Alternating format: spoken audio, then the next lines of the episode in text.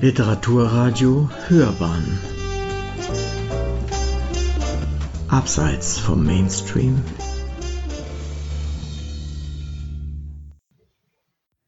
Das Haus ohne Türen von Arina Molchan Wir hatten von ihr geträumt, noch bevor sie den Weg zu unserem Haus ohne Türen fand. Wir sahen sie kommen, in ihren staubigen Strohschuhen, mit ihren schwieligen Fersen, wie alle anderen herumziehenden Weisen vor ihr. Nur ein Weg führte zum Haus, vorbei an dem Feld, auf dem die Erde aufgeworfen war als hätte jemand dort Gräber geschaufelt und sie dann den Wildblumen, den Disteln und den Weideröschen überlassen. Der Regen hatte die schwarzen Wurzelballen wieder in die Gruben gespült und sie dort verfaulen lassen. Diesen Weg entlang kam sie, unsere Nadjuscha, unsere Hoffnung. Sie klopfte an den Türrahmen. Sie rief hinein in das dunkle Haus. Bevor sie über die Schwelle trat, verharrte ihr Fuß ganz kurz, als ob sie ahnte, dass es nach diesem Schritt keinen Weg zurückgeben wird. Denn wir waren hier. Aber noch wusste sie ja nichts von Martha und Maria, von dem Wind, von der entzwei gebrochenen Tür, deren Teile hinter dem Kaminofen lehnten und sich dort die Gusseisenriegel und Angeln wärmten. Ist jemand da? Nadjuscha rief und wir antworteten ihr, ohne dass sie uns hörte. Auf dem Tisch standen, für Streuner wie sie, ein Tontöpfchen mit Buchweizenbrei und ein Milchkrug bereit, zugedeckt mit einem Tuch. Nadjuscha schaute in den hinteren Raum, den mit den vier Betten, bemerkte die gespaltene Tür, rieb sich die Oberarme und setzte sich an den Tisch. Sie wartete fast bis zum Abend, bevor sie sich traute, etwas zu essen. Sie rührte aber nur den Brei an, denn als sie das Tuch hochhob, trieb im Milchrahmen ein großer schwarzer Käfer. Die Beine bewegungslos, der Panzer halb im Weiß versunken. So begegnete Nadjuscha zum ersten Mal dem Wind in dem stillen Haus. Als Martha und Maja am Abend vom Wald zum Haus zurückkamen, beide krumm gebeugt unter Bündeln von Birkenreisig, kochten sie wortlos für Nadjuscha das Wasser auf, damit sie sich waschen konnte, und bereiteten ihr das vierte Bett vor. Obwohl es ganz zerwühlt war, als hätte darin jemand noch vor kurzem geschlafen, schüttelten sie aus den Bettlaken tote Fliegen und Motten und bedeckten die schwarzen Flecken auf der Strohmatratze mit einem sauberen Tuch. Nadjuscha schlief in dieser ersten Nacht unruhig. Sie flüsterte mit geschlossenen Augen vor sich hin, berührte ihre Stirn, ihren Bauch, die rechte und die linke Schulter mit drei Fingern, während neben ihr ein Käfer durch eine Spalte im Fensterrahmen auf den Sims krabbelte. Später verrutschten ihre Decken und ließen Nadjuschas Schultern entblößt. Der Wind strich ihr darüber, küsste ihr den Hals. Und wir sahen zu und konnten nichts tun, außer zu hoffen, dass sie aufwachen würde. Am Morgen umklammerte Nadjuscha eine Tasse Himbeerblättertee, wärmte ihre Finger und fragte Marfa und Maja, warum es denn keine Türen gäbe. Es ziehe aus jedem Schlitz, aus jedem Spalt.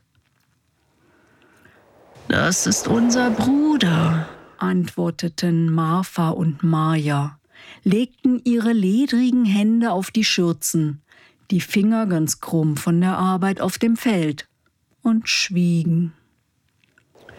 In der zweiten Nacht saßen wir auf Nadjuschas Bett und wachten über sie. Wir flüsterten ihr unsere Namen ins Ohr, erzählten ihr alles und versuchten, ihr die schweißnassen Haare von den Schläfen zu streichen. Vielleicht würde sie aufwachen, vielleicht würde sie nach uns fragen und uns mitnehmen aus diesem Haus.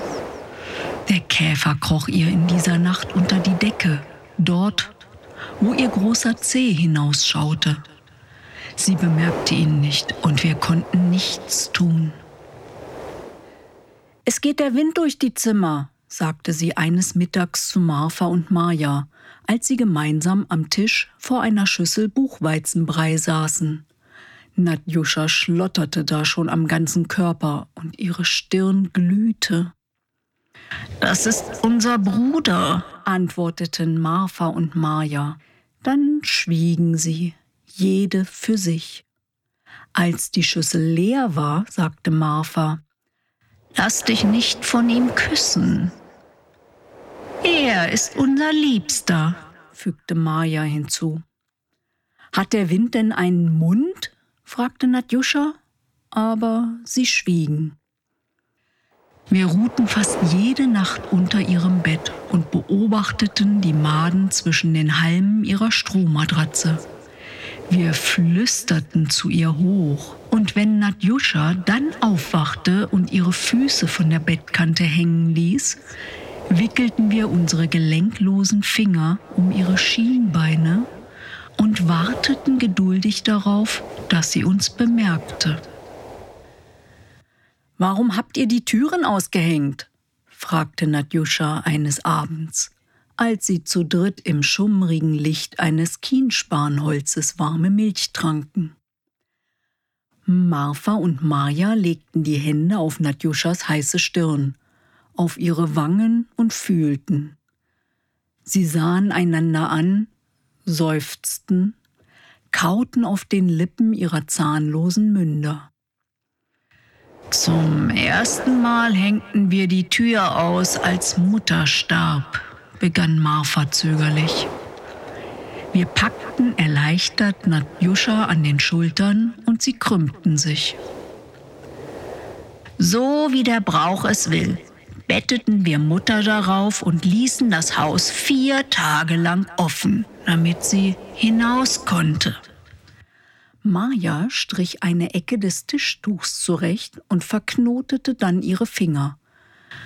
Beim zweiten Mal trugen wir unseren Vater auf der Türe hinaus. Er hatte damals angefangen zu tauen, fügte Maja hinzu. Die Milch tropfte ihr durch den Ton. Niemand hatte ihnen die Tassen gebrannt. Aber der Boden war noch hart, sagte Martha. Und dann schwiegen sie beide.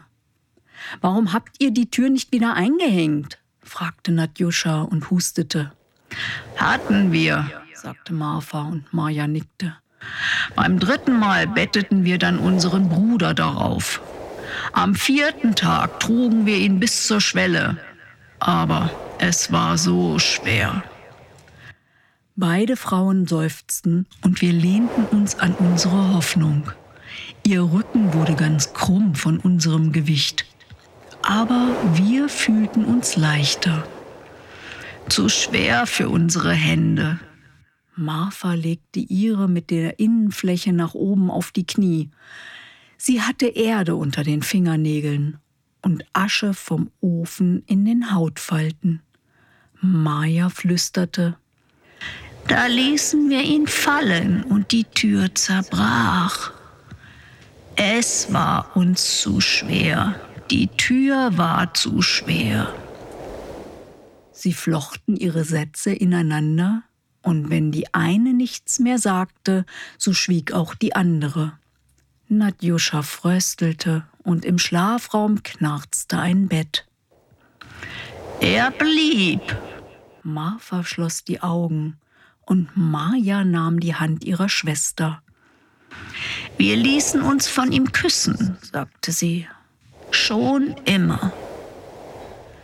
Wir schlangen Nadjuscha die Hände um den Hals, umarmten sie, drückten ihr die Luft weg. Sie öffnete den Mund, es kam aber nichts heraus. Wer wird uns hinaustragen, Mädchen?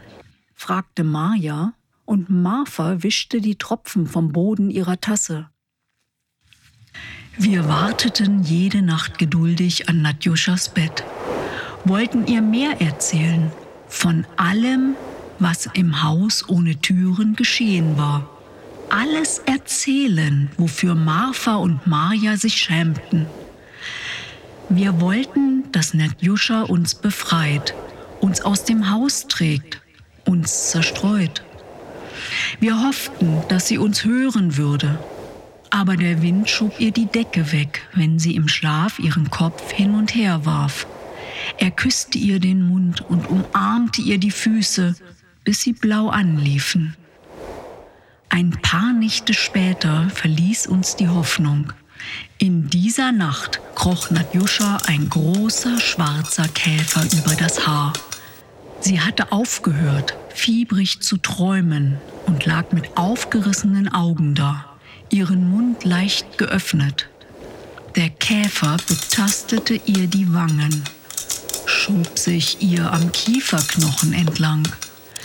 Er wühlte sich zwischen ihre Lippen, unter ihre Zunge und blieb dort. Wir überließen dem gierigen Wind diesen Körper, die angelaufenen Zehen, die Lippen. Wir gingen im Haus herum, größer, beschwerter, weinten an der gebrochenen Tür, weinten an allen Betten. Am Morgen des vierten Tages gingen Martha und Maja auf das Feld vor dem Haus, zu den Disteln und Weidenröschen, so wie viele Male zuvor.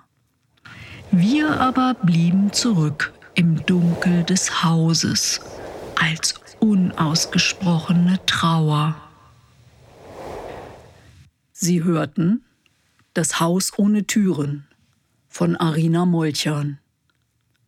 Gelesen von Heike Stepprath.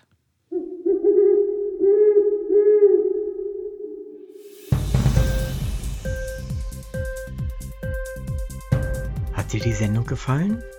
Literatur pur, ja, das sind wir. Natürlich auch als Podcast. Hier kannst du unsere Podcasts hören. Enke, Spotify, Apple Podcast, iTunes, Google Podcasts, radio.de und viele andere mehr.